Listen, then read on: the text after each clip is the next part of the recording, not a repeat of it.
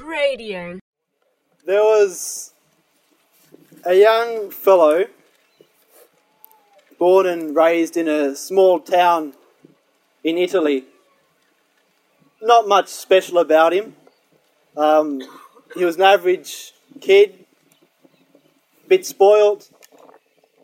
When he was a teenager, he just followed the crowd with all his mates, uh, fairly self centered, as all teenagers are, except those here, of course. And um, the only really sort of particularly special thing about him was his father was quite wealthy. He was a fairly wealthy businessman.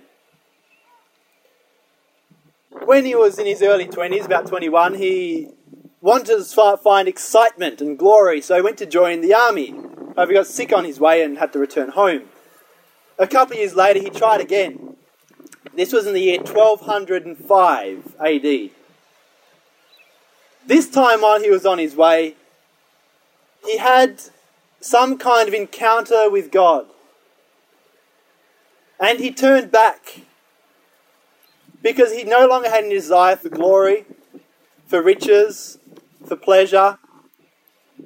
He started to spend a lot of time in prayer. He started to give a lot of things to the poor and care for them. He started to give a lot of his father's things away to the poor. His dad didn't like that, so his dad took him to court. As the proceedings went on, the young man disowned his father and disowned his inheritance. He took even the clothes off his own back and gave them back to his father. The bishop that was there clothed him with his own cloak to cover him, and later on he went around the streets clothed in just simple, plain brown rags. When it was cold, he was cold. When he didn't have food, he went hungry. About that same time, he was praying in a dilapidated old fallen down church just outside his town. And in that church, with holes in the wall, much like St. Paul's church behind me, he was praying in front of a crucifix, a crucifix that looked very much like the one in our home church at St. Augustine's. And as he prayed before it, the lips of the crucifix moved, and he heard the words of Jesus speak to him, which said, Francis, go and rebuild my church, which you see is falling down around you. Francis had nothing. He didn't have any means to build it, so I thought I'd just start using my own hands. So he got stones, he brought them together, he started to put the walls together to bring this church and erect it back up. He finished the job eventually, but as the years went by, he started to realize that God hadn't meant that church, the church of San Damiano near Assisi. He actually meant the universal church of the people of God that, very much like our own society in the West, was falling down and secularism was taking over. And within the next 20 years of his short life, people gathered around him. And God called him to found the fastest growing order in history. And even today, 800 years later, St. Francis of Assisi is one of the most well known saints ever. He's often called, referred to as the second Jesus Christ. He was so much like his master. That's what the gospel is telling us today. This young man, he was nothing. Yet he allowed God to plant that seed in his heart. And it is from the smallest of mustard seeds that God builds the biggest trees. Because St. Francis allowed God to plant that seed in his heart and he allowed it to grow. Our first reading is very much similar. There's the great cedar of Lebanon. By the way, just a side note, St. Paul's was actually lined on the inside with red cedar. No link really, just they're both cedar. But the cedars of Lebanon was often taken as an analogy for Israel. What's Ezekiel talking about? This great red cedar had its top clipped off by God and that clipping was planted on a high mountain. Historians think that what Ezekiel was referring to was King Zedekiah and King Jehoiakim. Now, King Zedekiah was king before the Babylonians came and invaded Israel. And he was a fairly corrupt king. And Israel was great at the time. But after Babylon invaded, they were paying tribute. Um, Babylon had taken a few captives away. It was pretty hopeless cause for Israel. Yet God called Jehoiakim to be the next king. King of what? King of almost nothing, a dung heap.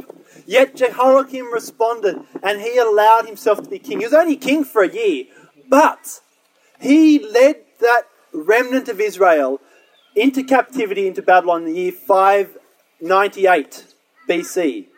And he looked after that people, prepared them so that 70 years later, God called them back into Israel.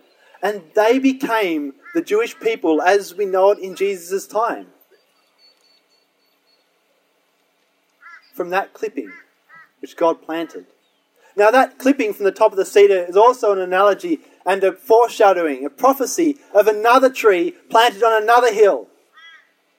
The tree of the cross of Jesus Christ planted on the hill of Calvary. And as people went by, that man, immovable, nailed to a tree amongst thieves, they wagged their heads and they scoffed.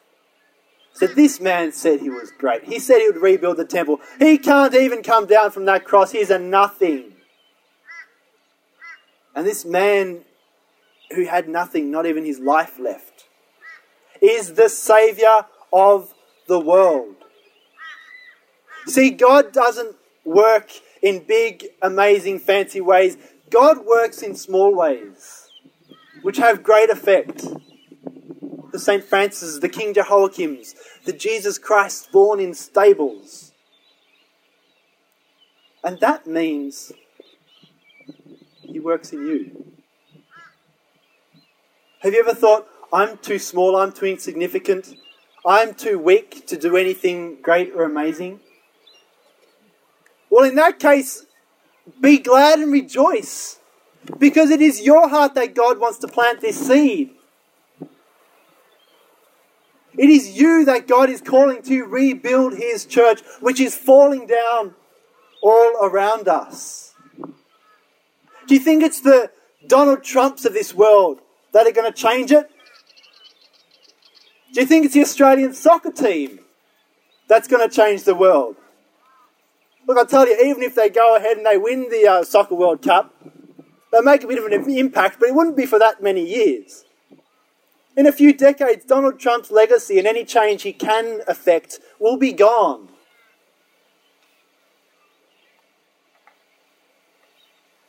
Yet the seeds that God plants in your heart, 800 years, 2,000 years, 2,500 years later, will still have had effect. Because it is these things that our Heavenly Father sees as valuable. If you allow God's seed to be planted in your heart, if you allow it to grow, you will change the world. You will rebuild his church, which is falling down around us. As a free, not for profit service, Cradio requires the support of people like you to help keep us going in our mission. To donate, visit cradio.org.au slash donate.